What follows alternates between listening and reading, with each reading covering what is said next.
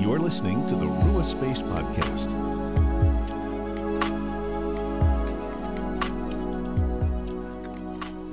Hello, friends, and welcome to the Ruach Space Podcast, where we help you make space for the Father, Son, and Holy Spirit in your everyday life. I'm Phil, and today I'm honored to be joined by pastor and author Brian Zahnd.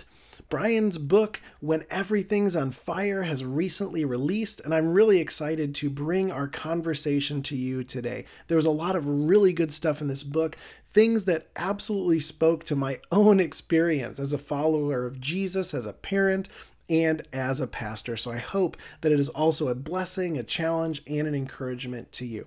Now, before we dig into that conversation, I just want to tell you about a couple things we have going on here at Ruach Space. First, we have recently begun spiritual direction, which is one on one conversations where we explore your story, talk about your spiritual practices, dig into God's movement and voice in your life. So, whether you are new to the journey or have been walking on it for a long time, this is a space to explore where you can go deeper. And I'd love to set up a free chat. We can talk on the phone, we can talk over Zoom to talk about if spiritual direction would be right for you. So, you can find a link to set that up in the description below. Friends, we also have our Patreon page. This is a space where you can help support the ministry for just a few dollars a month while also gaining access to some really cool exclusive content, including our series on Revelation, going through Psalm 23 on Advent, and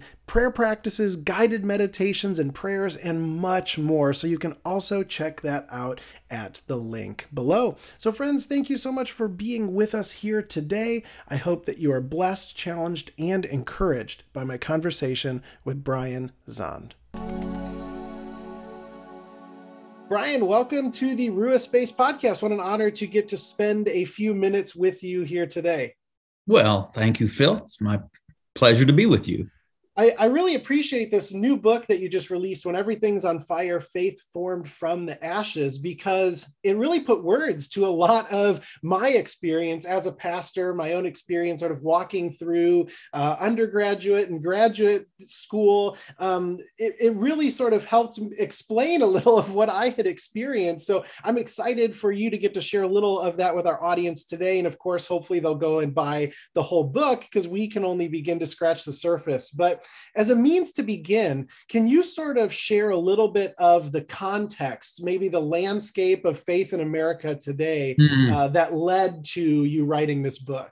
Yeah, and then an hour later we'll be done. yeah, yeah, I hear you on that. Okay, well let me let me uh, let me decide where to start here and keep this as brief as possible.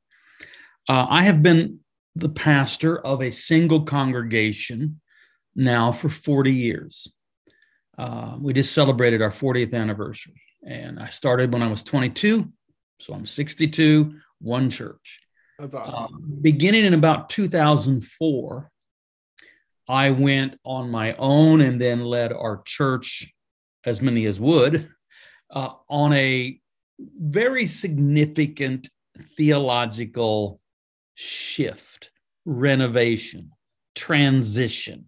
I would not have called it deconstruction for a couple of reasons. One, I already knew what the term meant from Jacques Derrida and deconstruction theory and philosophy, and it wasn't that. And besides that, uh, deconstruction sounds too much like destruction. And thirdly, it wasn't in vogue yet. Um, I, I ultimately like talking about it as my water to wine journey. So, anyway, I have my own experience of in midlife having to rethink how we understand the Christian faith and making critical adjustments. Okay, so that lurks in the background. Uh, in recent years, my wife and I have discovered that our souls benefit enormously, almost to the degree that I can't describe it, when we walk pilgrimages, but especially the Camino de Santiago. This is the very famous one. This is a medieval pilgrim route that was maybe at its apex 800 years ago. It's probably 1200 years old, but 800 years ago, uh, half a million people a year were on this road. and it's had a resurgence in recent years. And we walked it, the, well, it begins in Saint Jean Pied de Port, France, crosses the Pyrenees, and then 500 miles later, yes, it's a 500 mile walk, you arrive in Santiago de Compostela. We'd done it in 2016. It basically healed our souls. It's a long story, but it's a beautiful story. We were doing this again in 2019, September, October of 2019. Now, Phil, part of walking the Camino is it's like a time machine because you can sense an earlier epoch because you're walking past these churches, some of which are a thousand years old. And the Camino, by its very nature, is dotted. Every, every, really every, you know, four, five, six, seven miles, you'll find some sort of church or shrine or monastery or convent. And so you're aware of an earlier epoch where faith was assisted by the wider culture. Now, I don't want to be overly romantic about the medieval period. I know it was also fraught with superstition and clerical abuses and things like that. I get that. But I also understood that late modernity is at all is in no way a friend to the sustaining of Christian faith. And so I I was when you walk the Camino, you know, your life is reduced to the blessed simplicity of just walking. You know, you get up in the morning and you walk 12 to 15 miles ever westward, carrying what you need on your back. It's as simple as that. And so there's a lot of time to think, to slip into a contemplative mode. And I thought, you know, a lot of people are finding it difficult to hold on to the faith they grew up in, received as children, inherited in some way or another. And we're seeing people leave because they can't find a way to stay within the faith. And I thought if I could walk with these people for a day or two on the Camino, and we could have, you know, six, seven, 10, 12 hours of conversation, what might that conversation be like? Well, 200 miles, two weeks into this long pilgrim walk, we arrived at Castrojeriz, a lovely hilltop village in northern Spain. And I sat outside of our albergue on a terrace and I and I wrote at the top of a piece of paper when everything's on fire. What can we do when everything's on fire? And I I, I came up with about 12 things I wanted to address and talk about. And that became the outline for the book that I really didn't start writing. This would have been in October of 2019. I didn't start writing it until January of 2020. I had already given it the title "When Everything's on Fire," and then everything was on fire. so that's that's the background. I don't know if I really addressed what you're getting at, but at least that's that's the inception or the conception of the church on the Camino, with a pastor's heart wanting to help people hold on to faith who feel like it may be in jeopardy. Yeah, and there's of course, many reasons people may feel like it's in jeopardy. And you mentioned modernity and such, sort of this changing in the world toward everything being mm-hmm. quote unquote objective truth. I think, therefore I am, our mind sort of being the main route. But behind that seems to be maybe the issue, and maybe maybe this is our fault as a Western church that when doubts or questions creep in, it's one or the other. I can either yeah. answer them all one way, as I've always been taught, or I walk away from Jesus completely. And that seems to me, at least in the book, you seem to be saying that's that's a false dichotomy often if it's science versus faith or right. the Bible being interpreted this way versus that way, that maybe there's something else we can do rather than blow it up completely or say it must all be that exact way. Yeah, I, I, yeah, that's exactly the case. What's happened with mod- modernity begins to emerge on the scene in the 17th century with the Enlightenment, with Rene Descartes, cogito ergo sum, I think, therefore I am, through a series of thought events. Uh, empiricism becomes dominant in how we think about the world. Empiricism meaning that the assumption that all that can be known about the phenomenon of being can be ascertained and only ascertained through the five physical senses, that there's no room for any other kind of knowing. Uh, I have no problem with science at all. None. Zero. I don't know of any peer reviewed scientific theory that is any threat to my Christian faith. I do resist what we would call scientism, which is the assumption that all that can be known about the phenomenon of being can be known through empirical, logical positivism style science. Uh, what's interesting is you will have a kind of Christian, and there's millions of them, who more or less actually agree with that. And then they set out using the terms already dictated by empiricism to quote, prove the Bible mm-hmm. in some way. Using, using the scientific method, they're going to prove the Bible. It's a fool's errand. Uh, we, we don't need to do that. So there is a whole other way of approaching the phenomenon of being that leaves all, I mean, let science say everything it has to say about this wonderful experience that is life. Amen. I'm there for it. But there is the end of the road of that. And then there is the possibility of spirit and heart and revelation. And that has always been the foundation for Christian faith until really in modern times, and there began to be a shift. And so modernity does present unique challenges. And, and when I, as I address this thing, I don't want anybody to hear me trying to cast this in culture war terms. I think that's the worst approach. I mean, I have no, I have no interest in that at all. Zero. Um, I, am seeing all of a sudden now, it's quite recent. You're, you're seeing kind of a backlash among a certain kind of Christian leader or pastor who they're they're response to the phenomenon of people having to, we'll use the word deconstruct faith, rethink faith, possibly lose faith, is to simply maybe be angry, mock, shun, shame. And I just think that's ridiculous. Uh, being angry with modern people for losing their faith is a bit like being angry at medieval people for dying of the plague. I mean, something has happened that has come of age in late modernity that has made faith um, a, a, challenge. And so that's why I write the book. I want to help people because because there are those that have gone before. I, I particularly rely upon Soren Kierkegaard and Fyodor Dostoevsky to be guides and wise, wise sages to help us through that. I love I love the quote from Dostoevsky who says, "It is not as a child that I believe in and confess Christ, my Hosanna has passed through an enormous furnace of doubt. mm. So doubt does not, doubt is not as big an enemy to faith as people might think. Uh, in fact, the very nature of faith means that it can and must, in fact, coexist with doubt. If, if doubt is impossible, then it's not faith, it's something else. Yeah, and yeah. so faith is a phenomenon that is held within the potentiality of doubt. And so, if, if, we say all doubt must be removed and we must exist in this realm of certitude, hmm, that's when doubt actually can grow into a monster and become such a potent challenge to faith that it might overthrow faith.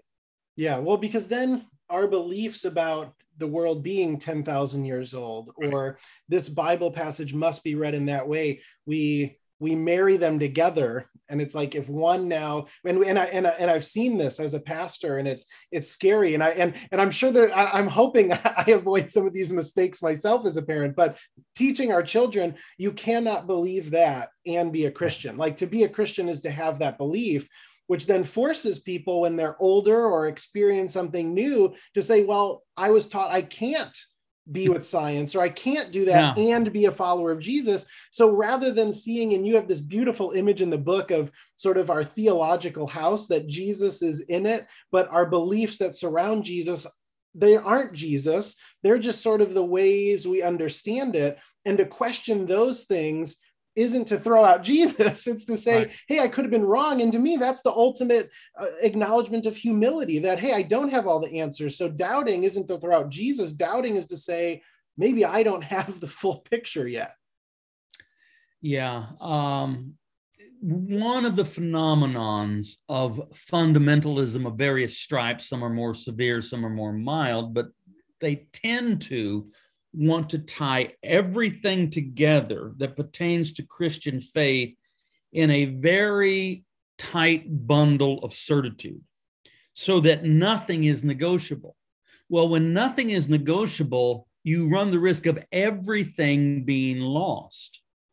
I mean, if you raise Timmy in the in, a, in the way that that he has to believe that the earth is 6,000 years old, that 6,000 years ago dinosaurs were wandering around, that he has to believe that or he cannot be a Christian, well, you run the risk of, of creating an atheist, is what you're doing here. Um, our Christian faith is centered on Christ alone. And so we confess Christ, and then everything else becomes negotiable. And so this, this is where I draw the analogy of a theological house. Um, as we encounter Christ, we inevitably construct or inherit, receive a theological house. This is this is the palace in the mind for Christ the King. It's not Christ, but it's the, the whole wide swath of theological idea and opinion and assumption that we have that in some way relates to the divine. Well, um, what happened and, and, your and your theological house is not a tiny little thing. It's not just like a one room bungalow. It's a sprawling mansion a palace really of dozens of rooms. My own experience is that well, beginning in 2000 and maybe more earnestly in 2004, I began to realize that there was just a garish conflict between the beauty of Christ that I truly believed and certain doctrines that I had picked up along the way and was more or less assumed that I needed to hold to. But I reached the point where much of this was no longer tenable. And to stick with the metaphor, I still believed in Christ. That really wasn't the crisis. It was that I just felt like Christ deserved a better Christianity than I knew. And so I was able to hold on to Christ, but then look at my theological house, which I found an embarrassment, and said, okay, some of this is going to have to be remodeled. And if you've ever remodeled a house while living in it, you know it's inconvenient, it's difficult, it's going to be messy, it's going to take you longer than you think, it's going to cost more than you think. And so that was my experience, though. And so some rooms in my theological house, I would say, were largely untouched. Maybe we, you know, put a coat of paint on or added a little, you know, decor or something like that.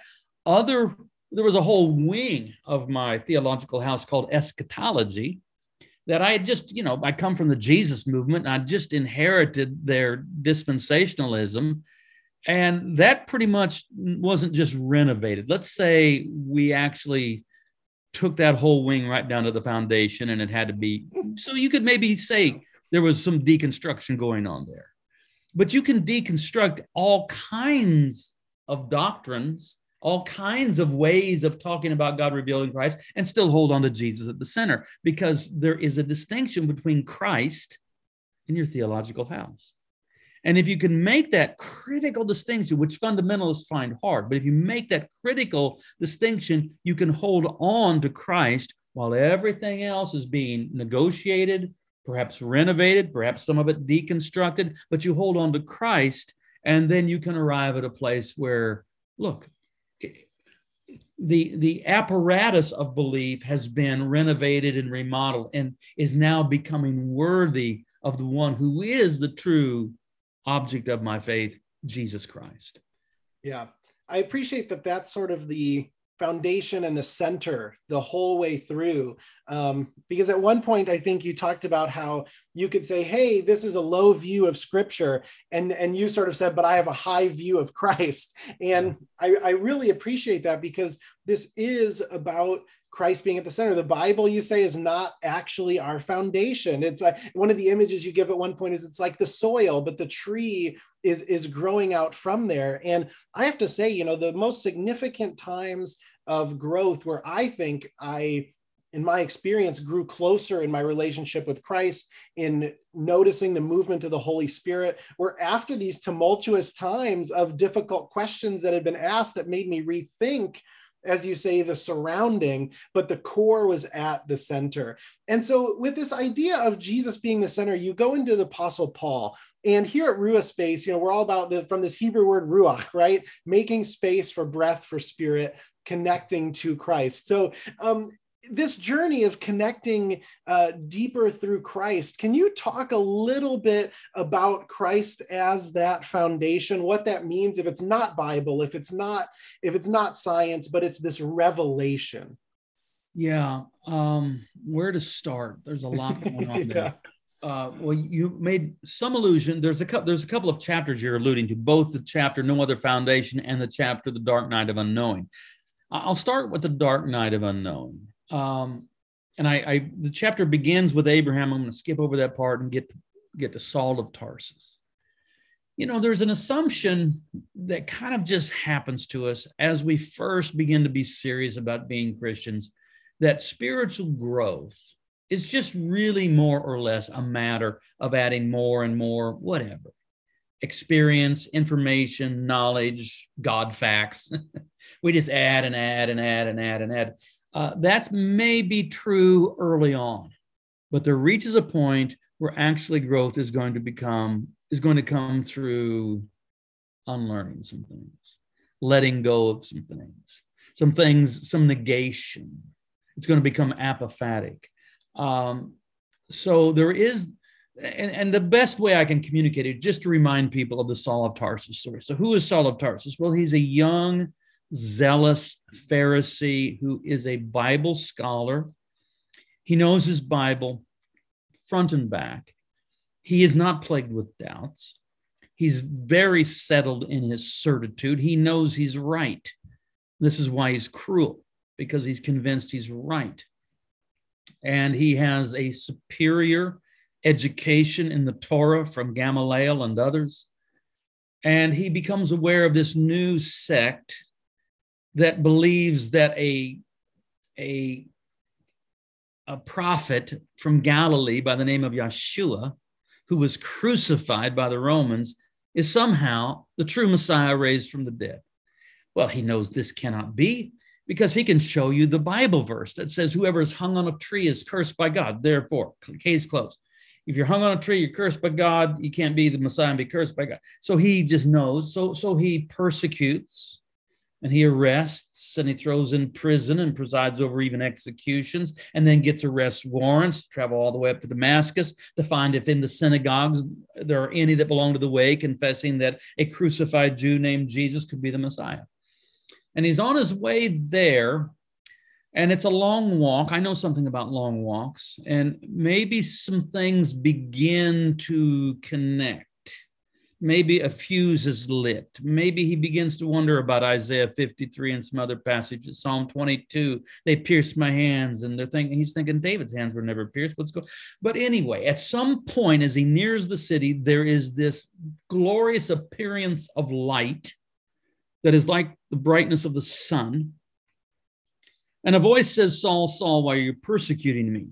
Well, I think Saul understands that what he's encountering is the same thing that Ezekiel encountered at the river Chebar, Isaiah in the temple in the year King Uzziah died. This is the glory of Yahweh. And so he says, Who are you, Lord? Kyrios, but this is the word that an observant Hellenistic Greek speaking Jew will use to refer to Hashem, God. Who are you, Lord? And the reply is, I am Jesus whom you are persecuting. So the question is, who are you, Lord, Kyrios? Who are you, Adonai? I am Jesus. Well, the, and then he goes blind. All right, he's seen the light, a flash of light, a flash of revelation, and I don't see anything. And so um, imagine how how Saul was on his way to Damascus, striding with his mean step just absolutely certain. And all of the sudden, he finds out that Jesus is Lord. And now he, he, in one sense, for a time, loses everything. He doesn't know anything else. And now he shuffles along with groping his way, asking someone to take him by the hand and lead him because he can't see anything. And so for three days and three nights, he he doesn't see anything and he doesn't eat or drink. I don't think he's fasting. I think he's just too stunned to eat or drink. And uh, finally, Ananias comes, and when he calls him brother Saul, he understands that the purposes of God cannot be accomplished through violence, but only through love. And that's when the scales fall from his eyes. Um, but but he, you, you see, there was a moment when Saul had all having all of this Bible knowledge. It's all stripped away down to knowing one thing. What does he know? He knows Jesus is Lord, and that's it. And then that it's really kind of the ultimate deconstruction, and that is it was deconstruction. He's down to one thing, and then he begins to take the pieces that he'd had since childhood and assemble them again, but kind of in a new way, or maybe in a radically new way now. Mm-hmm. With at the center, though, is the revelation. And when I say revelation, you have to understand that Christians have always confessed. It's only been challenged maybe in modernity that the reason that we are able to say that Jesus is the Christ, the Son of the living God, is because the Spirit of God takes the initiative and reveals that to us not through clever apologetics and argument and syllogisms, but a direct revelation given to not the intellect, but to the heart. Mm. And this is, you know, who do people say that I am?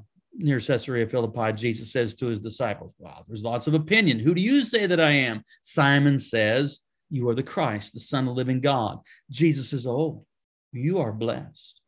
You didn't get this from flesh and blood my Father has revealed this to you. And this is going to change you. And I'm going to change your name. Simon, son of Jonah, Simon, Simon Jonasson, I'm going to change your name to Petros, Peter, Rock, Rocky. You're going to be called Rocky. And upon this rock, I'm going to build my church, and the gates of hell, the gates of Hades, the gates of death, not even that will be able to stop this. And so the foundation we have is the revelation given to us that Jesus is the Christ. It's a revelation though given to the heart, not to the intellect. And that's a critical distinction. What's happened in modernity is that we have been kicked up inside our heads. And we have been told that if it's not empirically verifiably, if it's not empirically verifiable, that it is somehow a lesser way of knowing. This is not true. It's simply a different way of knowing.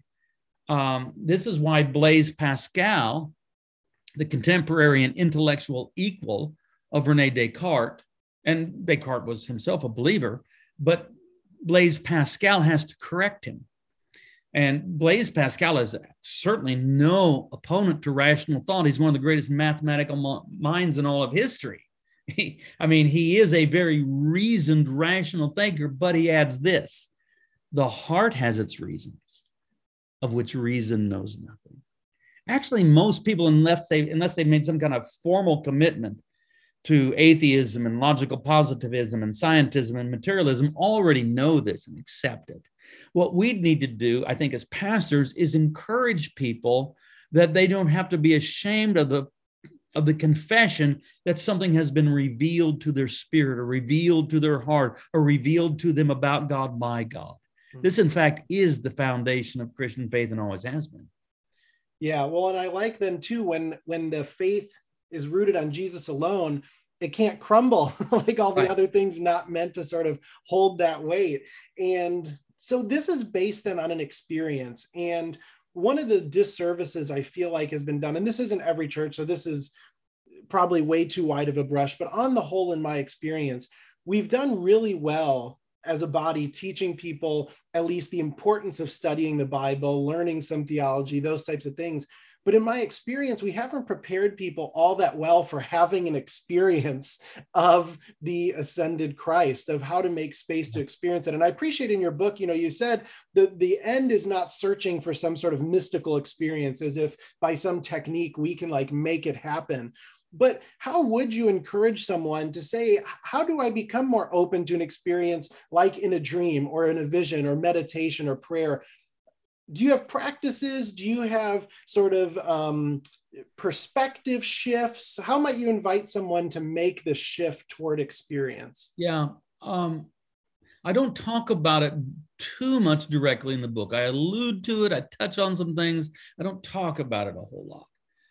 What we're talking about here is learning how to pray and how to pray well. Um, this is why I teach people this. I teach them in my prayer schools that that since the pandemic, I finally got convinced to do some online. I'd always said I wouldn't do them online, but you know, things change. so I've done like I think 87 of them now. These are three 90 minute sessions. So they're, you know, that's a, a big time commitment that I've done 87 of them. Yeah. Um, it's interesting that that uh, what's happened again in modernity, especially in the more evangelical Protestant world, we somewhere along the way thought that the only way to pray was to simply do our, make up our own prayers, or as we say it more colloquially, just talk to God.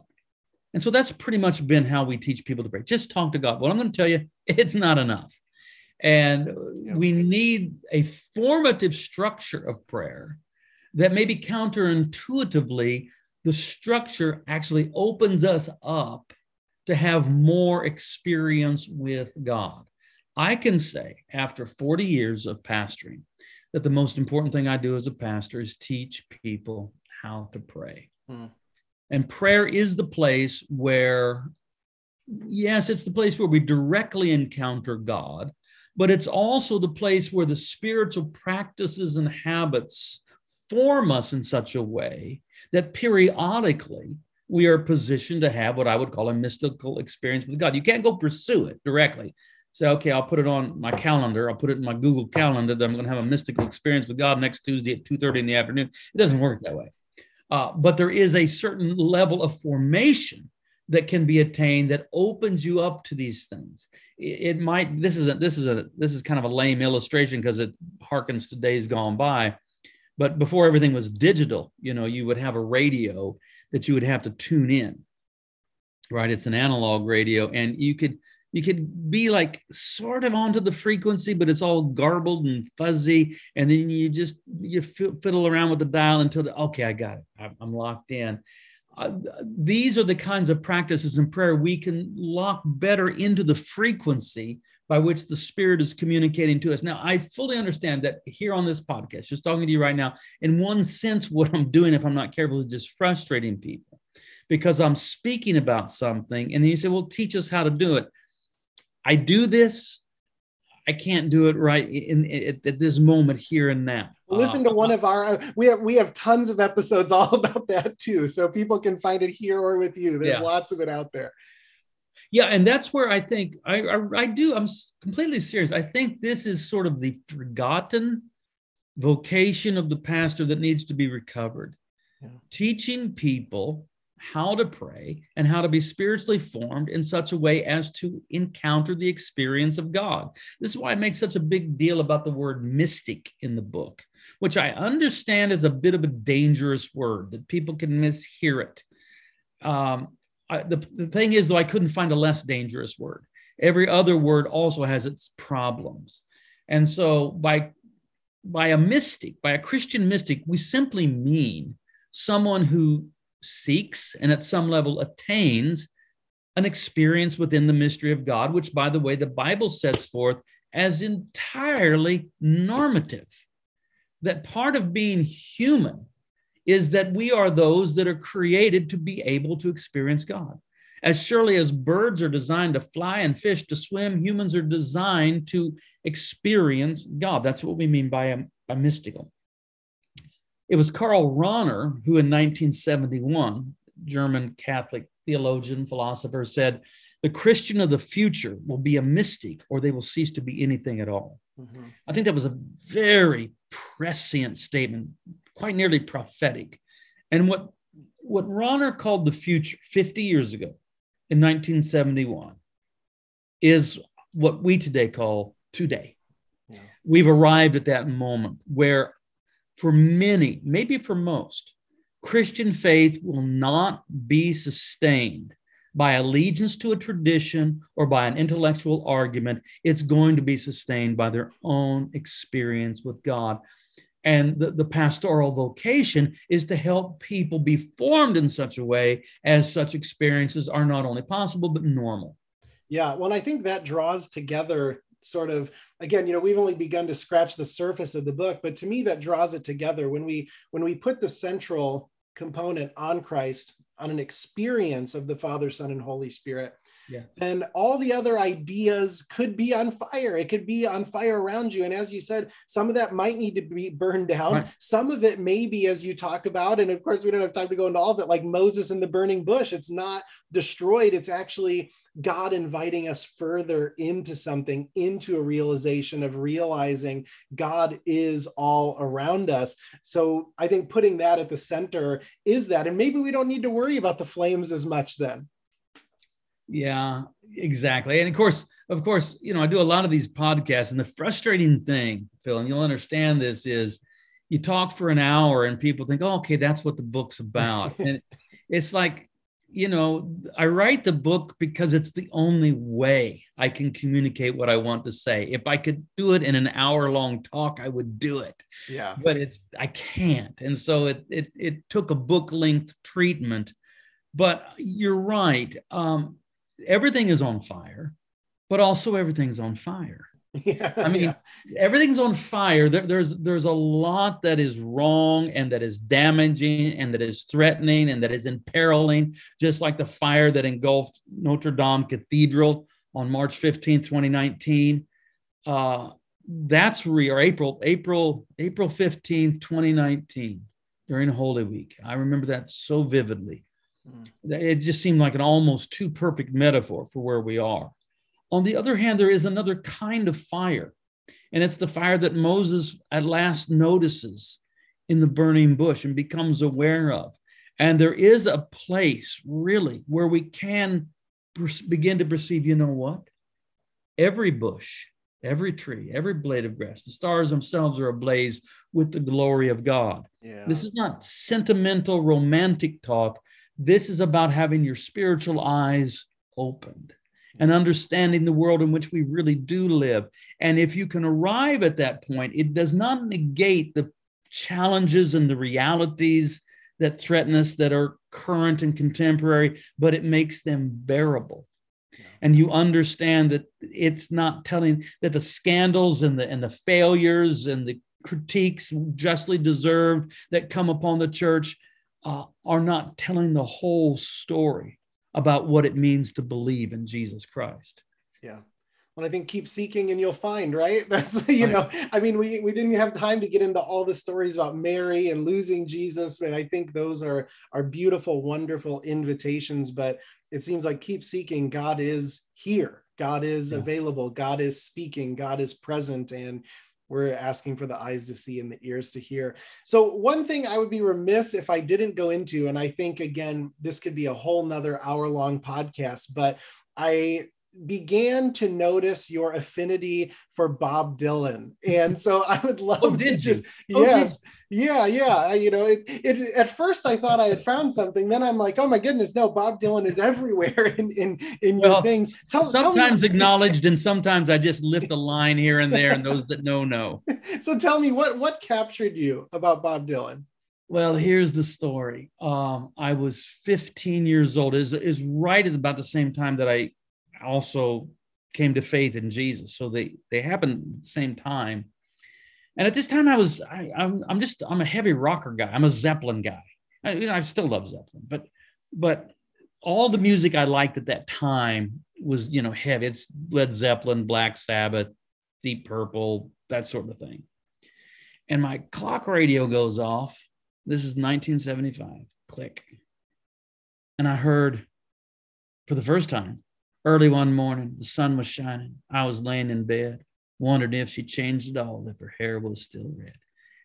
And I sat there kind of in the half awake, half still asleep state. And I heard these mesmerizing lyrics that just tripped off the tongue.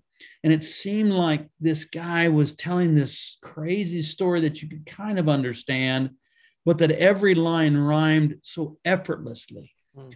And it was Dylan that really first alerted me to the possibilities of language and gave me a love for beautiful language and creative language, artistic language, poetic language. And so from that moment, 1975, until now, uh, Bob Dylan has provided the soundtrack for my life. And it's more than just, okay, I like his music, because I love music. I like lots of music. I could go on and on and on about the music I like. Dylan occupies a different category. It's bigger than that.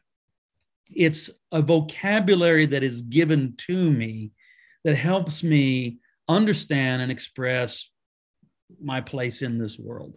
So I don't want to say Bob Dylan's like a tool because that sounds I'm not saying that right, but he has given his his language has given me a way to express and understand and it just has shown me a certain way of poetically and artistically thinking about everything however however you want to communicate. So i do work i mean this is a bit self-referential here and maybe i'm i don't know if it's even appropriate but i'll tell you one of the things that i when i write my books uh, i'm sitting here at my writing desk uh, so uh, when i get done for for a day's worth of writing the first thing i do is i take my laptop to Peri my wife and for the next hour or so, we work on it, and that she reads it out loud to me and I'm listening to it. How does it sound? Not just how does it read, how does it sound?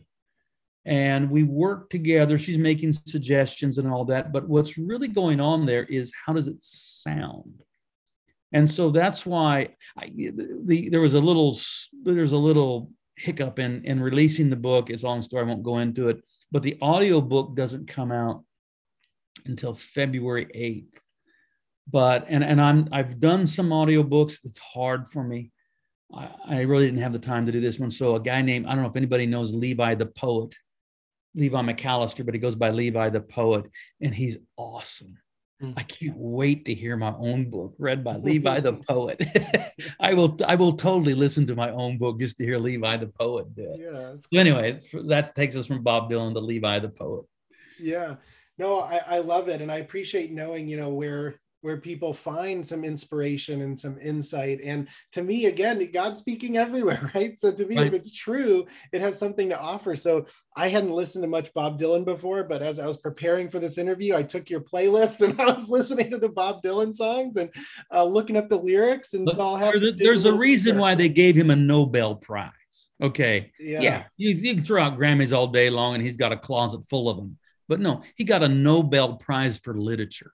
yeah. No, I see. I didn't even know. I didn't know that until I started researching yeah. him. Thanks to you. So I'll have to listen to more Bob Dylan music and see see how the spirit moves through the beauty of that poetry. Well, Brian, what might be a final word of encouragement or challenge for people walking on this faith journey in these times? I would say that even though the challenges we face at the moment seem particularly intense, and I would agree that they are, they are not unique. That I find hope in the antiquity of the church, that we have a 2,000 year history, and these things have been faced before. And if we will open ourselves up to the wisdom and the treasury of the whole church. Because, yes, I know that the church as an institution, it's easy to critique, but it's also something of a repository for great treasures. And you said it just a moment ago seek and you will find. There are voices that have been vetted and tested by time that can address the particular problems we are facing. And if we listen to them, they can help carry us through. And so, um, I think we're going to enter a period where the church is going to be chastened and humbled, but also refined, and we'll find that there is resilience there because Christ has made his promise concerning that. So hold on to Jesus, let everything else be negotiable, and let the Holy Spirit help you through this season. Amen to that. You know, I'm I, I lied a minute ago. I'm actually going to ask one more question now. Okay. Who are some of those tested voices you might recommend people start off with go oh, into? I know there's too many to list, but maybe a few. you know, there, there's too many in the sense that do you mean contemporary? Do you mean from the Orthodox or Catholic or Anglican or wherever? Maybe pick three all the way back to the Church Fathers. yeah, of um, course, of course. If, if, people haven't spent time with N.T. Wright, I think they need to do that. Yeah. Uh, Walter Brueggemann. Uh, what I'm doing is I'm giving you a New Testament scholar and an Old Testament scholar, mm-hmm. but they're more than just scholars. I, I know N.T. Wright a little bit. I know Walter Brueggemann pretty well, and they're both precious precious gifts to us and so if you if you haven't explored those two uh, than you should. And at some point, you're to, at some point, at some point, you're to have, you don't have to do anything, but at some point, some of y'all to have to start reading Dostoevsky. mm, yeah, I did a little in the past and I'm, I'm tempted to have to maybe read a little bit more now. So, Brian, where can we send people to go deeper with all of your work, find out more about what you're oh, doing, you all know, that good stuff? I'm, I'm, i have an unusual name, Brian Zahnd, Z A H N D. No one else has it and you Google me, you'll find that I'm the pastor of Word of Life Church. And at, that, at our church site, we have all my sermons, and you'll find me on Amazon if you're looking for books. And I have a blog site called uh, brianzahnd.com and you can go to youtube and there's all my sermons of course if you go to youtube you'll also find you know uh, the crank here and there that'll tell you that i'm a heretic but i'm not yeah. you'll see that for me too so no no no that one not too shocking amen well, well, Brian, thank you so much for taking the time today. I was blessed by your book. Highly encourage people to check it out. You can find a link in the description below. So thanks for your work. Thanks what you brought today. Uh, really appreciate it, friend. Thank you, Phil. Hey friends, Phil here again. Before you go, I just want to say thank you for joining us for this episode today. You can find links to everything that you may be looking for, hopefully, everything you may be looking for, in the description below. From Patreon to Brian's work to spiritual direction, as well as our Christ centered yoga memberships, where we combine movement prayer, breath, meditation, and more to help us worship God in whom we live, move, and have our being. And of course, you can always send questions to connect at ruachspace.com. So, friends, thanks for being with us here today. Until next time, grace and peace be with you.